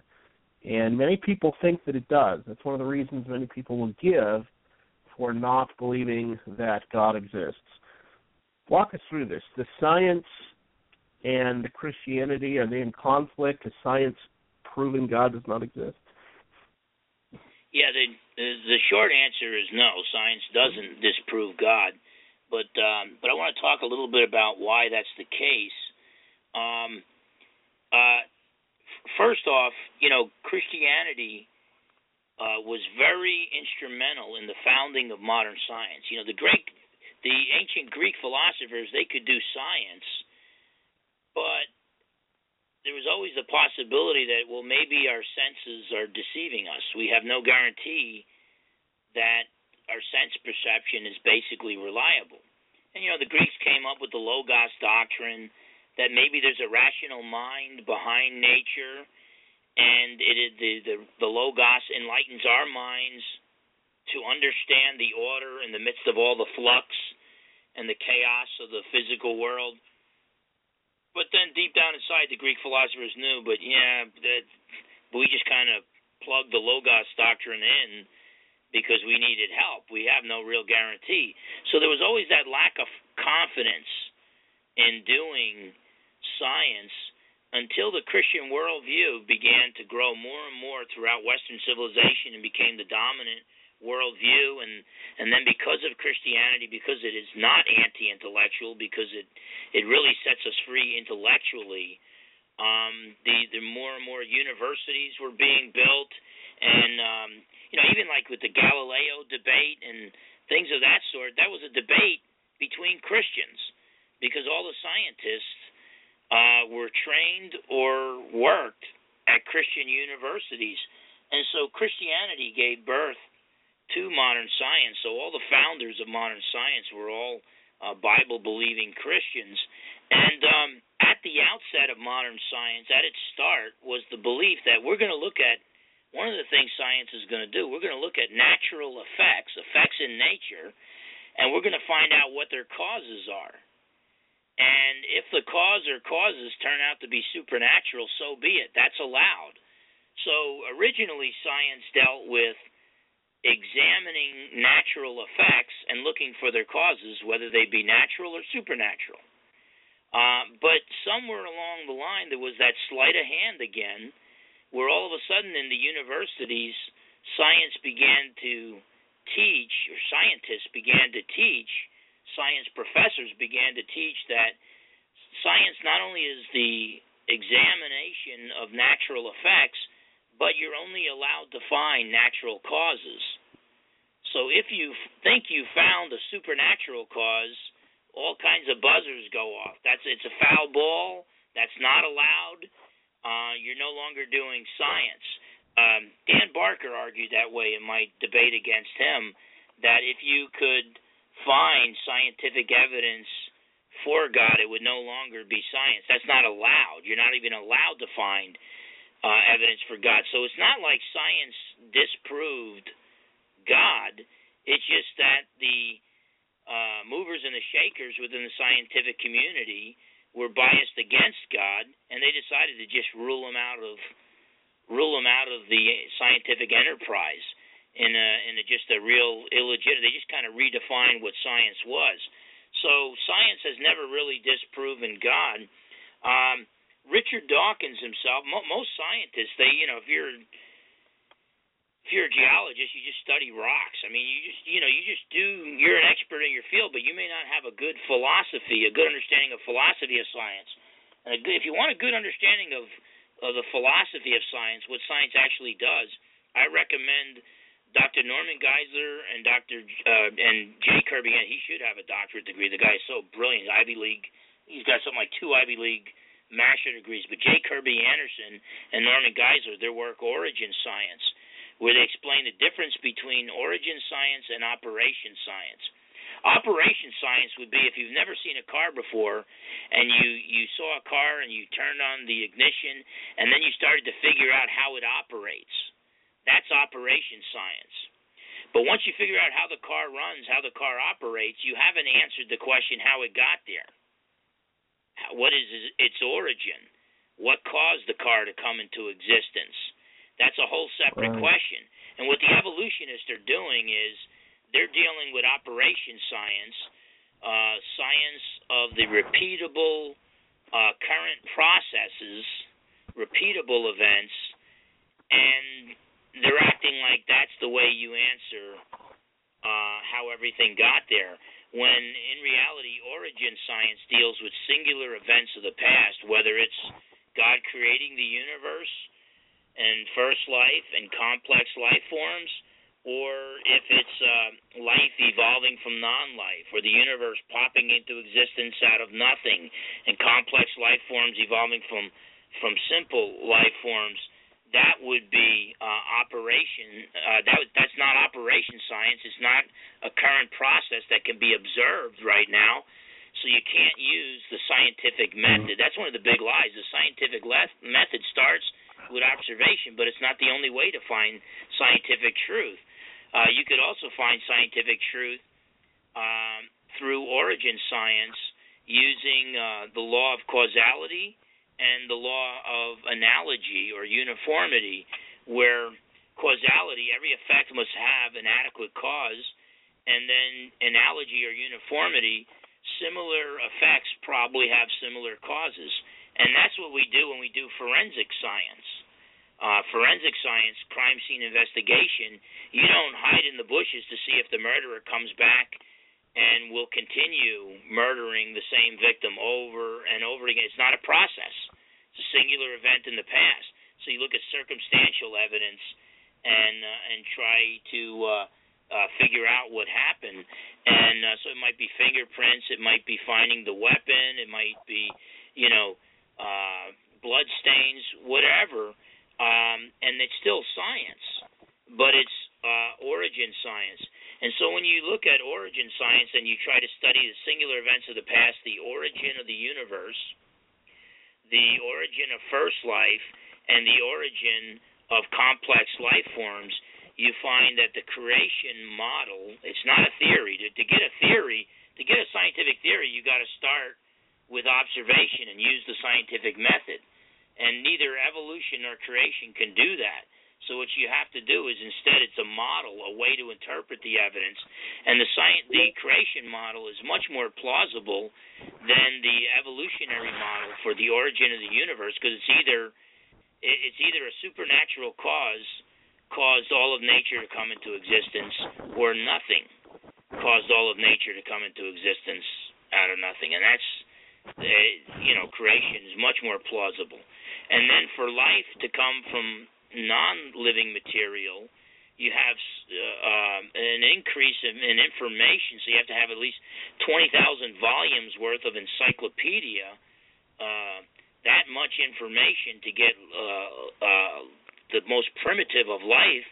Um, well, an increase of information is going to take intelligent intervention and um, just as mutations only garble the already existing genetic code, it doesn't add any new information.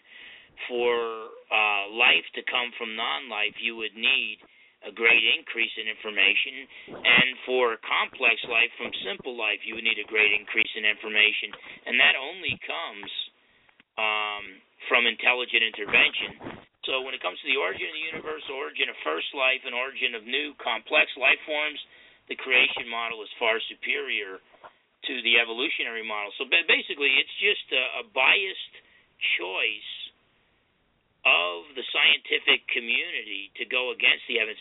By the way, I hate when I hear people like Richard Dawkins say, "No, no scientist believes in creation." I I can't even, you know, we'd be sitting here for hours if I listed all yep.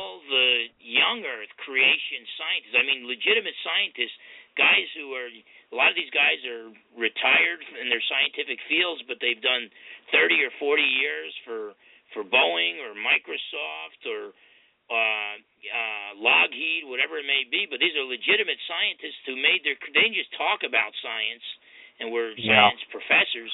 They actually were legitimate scientists who did science. It's amazing how many are young Earth creationists, old Earth creationists, and then there are some that are theistic evolutionists. Uh, but this idea that all all scientists are atheists is, is just plain bogus. Yeah, did you did you ever see his debate? I think it happened in 1985 uh, in Oxford against the triple doctorate A. E. Wilder Smith. Uh, it was a tag team debate. He he and uh, I can't remember who the other partners were, but going into uh, the vast majority of the crowd uh, was atheists. And after the debate, Dawkins pleaded with the crowd not to to give any votes to the creationists. And I think at the end of the debate, the the evolutionists won the you know the popular vote. But uh I think the creationists got like over well over forty percent and uh, he was outraged. And uh, after that, it swore he would never debate another creationist. But yeah, so I think it's someone like A. E. Wilder. Well, where was that debate held? I think it was where, in the where Oxford. was that debate held? I want to say it was in the Oxford Union. I, I can look that up. Um, and it, have you heard? You know who A. E. Wilder Smith is? Get, right? If you get forty percent in one of the world's most prestigious universities, where atheism is almost dogmatically taught in their science departments, 40% is pretty pretty good. Uh, if that debate were held in a traditional evangelical church, the atheist would have been lucky to get three or four percent. So, um, so you know, and and I don't even like. I don't even think I would accept a debate if they were going to vote because I, to me, it's just if I debate and there's a thousand atheists show up and no Christians show up, and I convince just one of them to become a theist and maybe to look into Christianity. As far as I'm concerned, that's a great victory. So I don't even care what the world. I think we're gonna, you know, if we reach the day where everybody on the planet Earth was an atheist except for me and you, it wouldn't make the case for uh, uh, God's existence any weaker.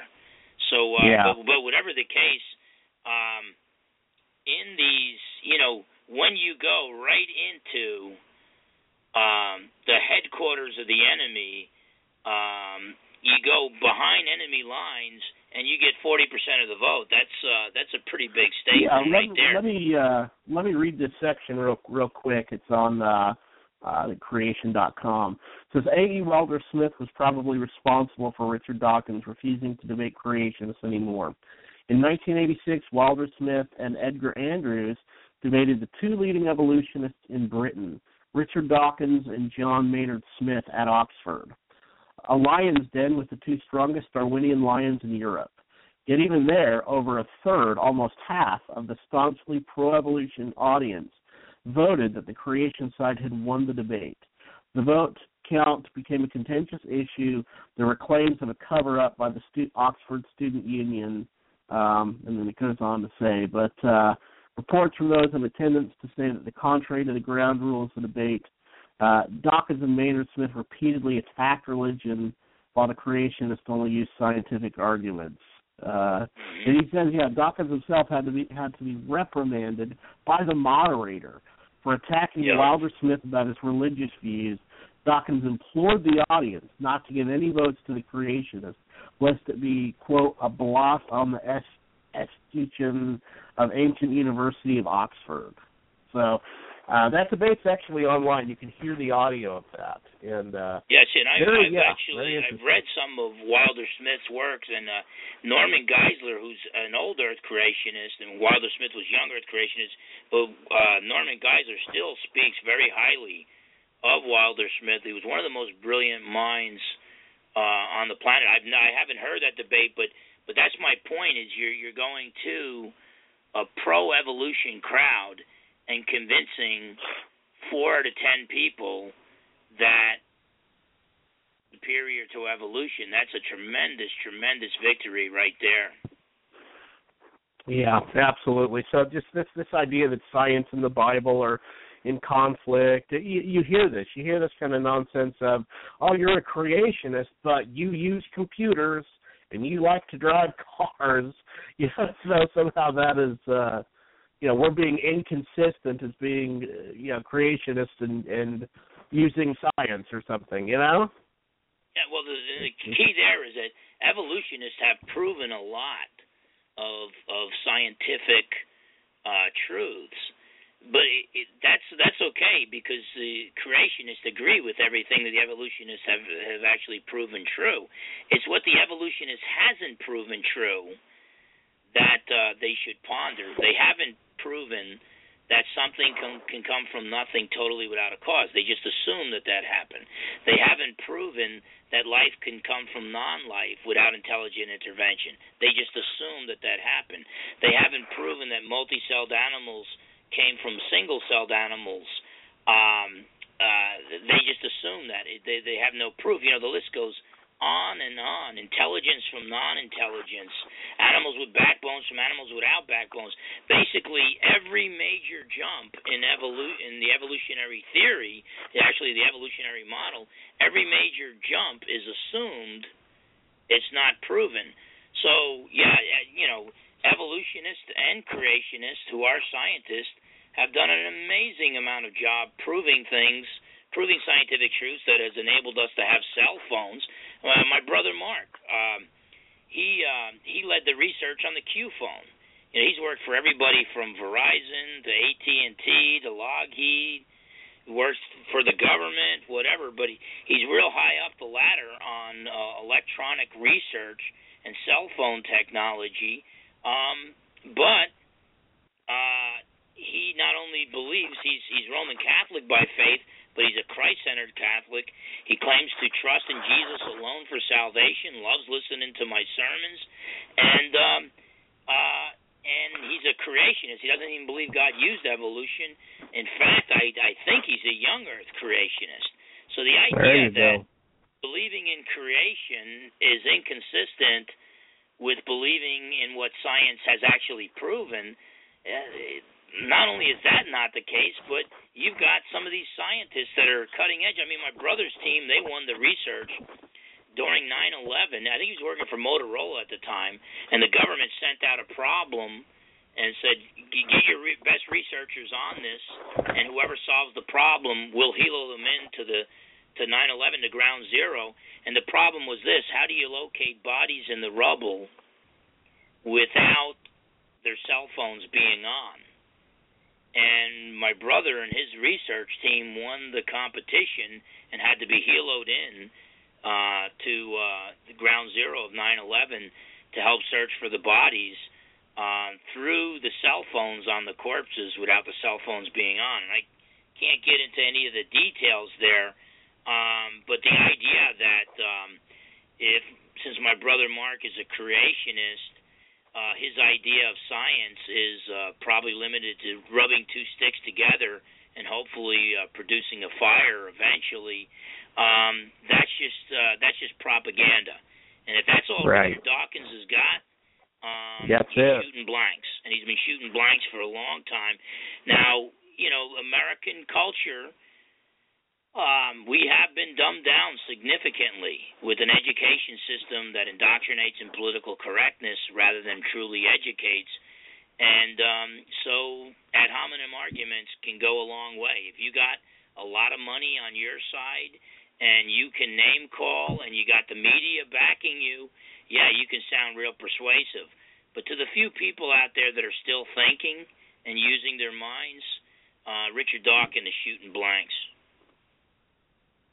Yeah, and I think it's important to point out uh, as well that all the all the major branches of science were started by those who believed in God, and most of them were biblical uh, were were Bible believing Christians, and it's it's they wanted to know the mind of God. Henry Henry Morris has a great book called Men of Science, Men of God, uh, and Yeah. he goes through the different pro- profiles of uh, you know the the branches of uh, modern science. So. Uh, one quick note too for those listening in uh, August, as I said at the beginning of the show, next month, starting next week actually, uh, we're dedicating the whole month to science and the Bible, and we're going to have on next week Dr. Jay Wile, a young Earth creationist, done a lot of work uh, in the homeschool community with uh, writing textbooks, etc. PhD nuclear chemist. We're going to have Jonathan Sarfati on the show. We're going to have uh, Dr. I, Stephen I love Myers. Jonathan Sarfati. That guy is Yeah, he's he's got a new brilliant. book. Uh, I think uh, several hundred pages on on Genesis one through eleven. So looking forward to that. So you know, for those interested in in the scientific uh, apologetics, make sure you join us next month as we'll be looking at that extensively. Uh, Doctor Fernandes. to Richard Dawkins. I doubt he's listening, but um, I'd like to.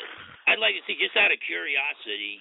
I'm not trying to prove a point or anything, but I, you know, this idea that you got to be an ignoramus to believe that God exists. I would like to see what Jonathan Sarfati's IQ is, and then run that up against Richard Dawkins, just out of curiosity. But uh, if uh, Yeah. Richard Dawkins doesn't want to do that, he could just play him in chess and see what happens. But uh, but Yeah, yeah, Sarfati is pretty pretty off the charts. I met him. I Yeah. was so bummed. He says he's actually a shy kind of guy. We were both speaking at a conference, and uh, very reflective kind of guy. So he does most of his speaking publicly, but you know, behind closed, I don't know, maybe he was tired or something, but like that. But it's hard to get a conversation going with him because he's he's such a sweet, quiet guy. And then he married a gal from New Jersey, so he, it, I think quiet people. I married a quiet gal, and um, my wife Kathy, and so I think loud people like quiet people, and quiet people like loud people, or whatever. But uh, but whatever the case. Uh, yeah, he's a Jonathan Sarfati. I recommend everything that guy does. He's he is my favorite um, creation scientist by by far. Wow, I didn't know he's he's mine too, hands down. It's like you say, not only would he beat Dawkins in chess, but he'd beat him blindfolded. hmm It's Yeah, and That's how he- that's how he yeah, rolls. He, does- I think he takes on twelve people simultaneously blindfolded and still wins in chess. He's a, it's nuts. world class chess player. PhD chemist. So join us for that. Doc, talk to us a little bit. We got about ten minutes. Talk to us uh, uh, about miracles, possibility of miracles. As Dr. Geisler often says, if you don't have uh, a God that can act, you can't have acts of God. What has Hume and that done with uh, with miracles? Everybody thinks. Well, everybody. A lot of people think that Hume argued miracles are impossible, and he didn't. That was Benedict Spinoza. Uh, Benedict Spinoza's view, um, creation, you've got this non-personal God, and creation necessarily emanates from this non-personal God. So, since creation is necessary, there's no choice involved, and God's not a personal God who can even make choices. So, with Spinoza, he's arguing um, uh, against uh, uh, the existence of a personal God. And so he's got a whole different. He's and he's an ultra rationalist and argues that miracles are impossible. And um, but you know, all I would say for Spinoza is yes, if you accept Spinoza's God, which most people don't, you're going to believe miracles are impossible. But so few people embrace Spinoza's God that I think it's really a non-issue. Now with David Hume, rather than being a rationalist, he was an empiricist. And so he would say, well, I think knowledge primarily comes through the five senses, and we don't even get the law of causality from the five senses. That's something that we bring to the table, and he's not sure, and he and he didn't even think it was like self-evidently true. So you know, he ends up with almost total skepticism so I, I think one thing we got to understand is that David Hume said miracles are so improbable the wise man would never believe them. Yet his philosophy produces skepticism. So really, the wise man's not supposed to believe pretty much anything. We're supposed to be skeptical about everything. So, so, but whatever the case, you know, uh, David Hume uh, was just basically arguing that look, if you a non non miraculous events happen all the time. So there's a lot of evidence for non miraculous things. Uh, miracles have been reported occasionally, but there's so little reporting of them. He equates that with having little to no evidence for them. So he's saying, look, the wise man is going to go with the highest degree of probability. Miracles are are reported so infrequently natural events are reported so regularly, the wise man is always going to side with uh, miracles not happening. So he says miracles are so improbable, the wise man will only believe the probable. But that's not the way you do history. You don't say, well, most guys who've ever lived were not as unique as Napoleon Bonaparte. Uh, therefore, I don't believe Napoleon Bonaparte existed because that's it's very improbable that another Napoleon Bonaparte will be born anytime soon. So because he was so unique, I'm just not going. I'm I'm I'm a wise man. I'm just not going to believe it. So so the the idea that uh, it would be like saying um, common events happen so much more frequently than unique events that the wise man will only believe in common events. I mean, that just that just doesn't make sense, really, when you really boil it down. Um, uh, it, it, it's um, and and so so, but basically, he's not handling history in uh, in the way you should deal with history. Whether we when we ask whether an event occurred in history, we don't ask how common is that event. Um, what we ask is, is there good and early evidence for that particular event? So when we take uh, an event like the uh, miracle claim of Jesus' bodily resurrection and we examine it and we examine the evidence for or against it, to this day there has been no widely embraced naturalistic alternative to the uh, resurrection data. Um, and the most plausible explanation uh, is that Jesus bodily rose from the dead, that Jesus of Nazareth bodily rose from the dead. Historians will often tell you that Jesus' death by crucifixion in the first century AD is one of the most firmly established historical facts of the first century AD. What they don't tell you, though, is that there's just as much historical evidence for Jesus' bodily resurrection, but some of these historians throw that out based on a philosophical bias against miracles, not based on lack of historical evidence. And so if we just do history the way it should be done and don't have a bias against miracles, um, uh, I think that we would see that the case for miracles is incredibly strong. So basically, what I'm saying is, uh, whether you use Hume's empiricism or Spinoza's rationalism, uh, the objection against miracles is a philosophical bias. It is not uh, dealing with the historical evidence. Now, if you can present good, strong evidence for the existence of a personal creator God, and I believe that uh, great uh, some of the greatest philosophers in history have uh, history have done exactly that. If you can present good, strong reasons for believing in the existence of a personal, rational creator God, then automatically miracles are possible. And if this rational God created us in his image so that we can reason and that we can enter into a relationship with him, then it only makes sense that he would do uh, miraculous, he would cause uh, events to occur which supersede natural laws uh, to catch our attention uh, when he wants to communicate with us. And so, um, so actually, I think the preponderance of the evidence actually tilts in favor of miracles once you acknowledge the existence of a personal, rational God. So it's not a coincidence that the three major theistic religions Christianity, Islam, and Judaism, all in their traditional forms, acknowledge the Creator God as a miracle working God. Um, and so, deism, the idea that God created the universe and then left it alone uh, and created rational beings but doesn't want to communicate with us, that really begs the question. If he created, if he did the greatest miracle and created the universe, and there's good scientific and philosophical evidence for that, then why not uh, perform lesser miracles uh, to communicate with us? And um, you know, why create such a vast universe and then not even care enough about it to intervene in the events of mankind? So I think deism, you know, once you acknowledge the existence of the of a rational creator God, um, and there's good evidence for that, deism is the anti-intellectual view to hold um, because then I think that miracles not only are possible, but we've got good reason to believe that God, you know, if, if there is a personal creator God, maybe he wanted to, you would think he would want to communicate with us on the pages of human history.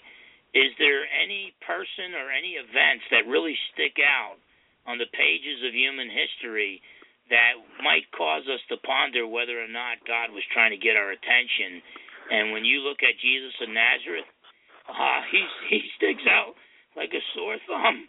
He stands above all others. Even Napoleon Bonaparte had to acknowledge that that Jesus of Nazareth could accomplish things, could conquer the hearts of men without having a great military, without being a general, and uh, all of a sudden. Um, I, I think uh, Jesus of Nazareth unlocks the whole meaning of history, the whole meaning of reality, and when everything is said and done, I think we're faced with the true meaning of life. Once we look at the empty tomb and the risen Lord, we're faced with the reality that the true meaning of life is this: uh, to personally know Christ and to make Him known. And so, um, and so, I think in the end, life is just one big cruel joke if we don't embrace uh, miracles and the historical evidence for the resurrection of Jesus of Nazareth from the dead. Amen, Doc. We're out of time, my friend. We are out of time. But uh, as usual, you nailed it. Um, folks, we'll put the link up right now to the book and to his other books.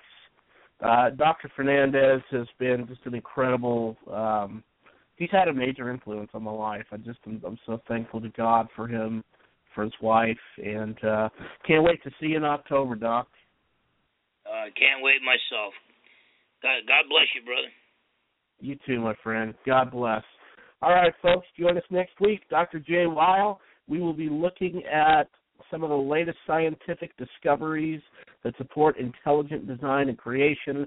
Got a great month. Then in October, we're going to be dedicating it to the Protestant Reformation, and uh, hope to have at least one debate planned for you guys. So be sure to tune in. God bless.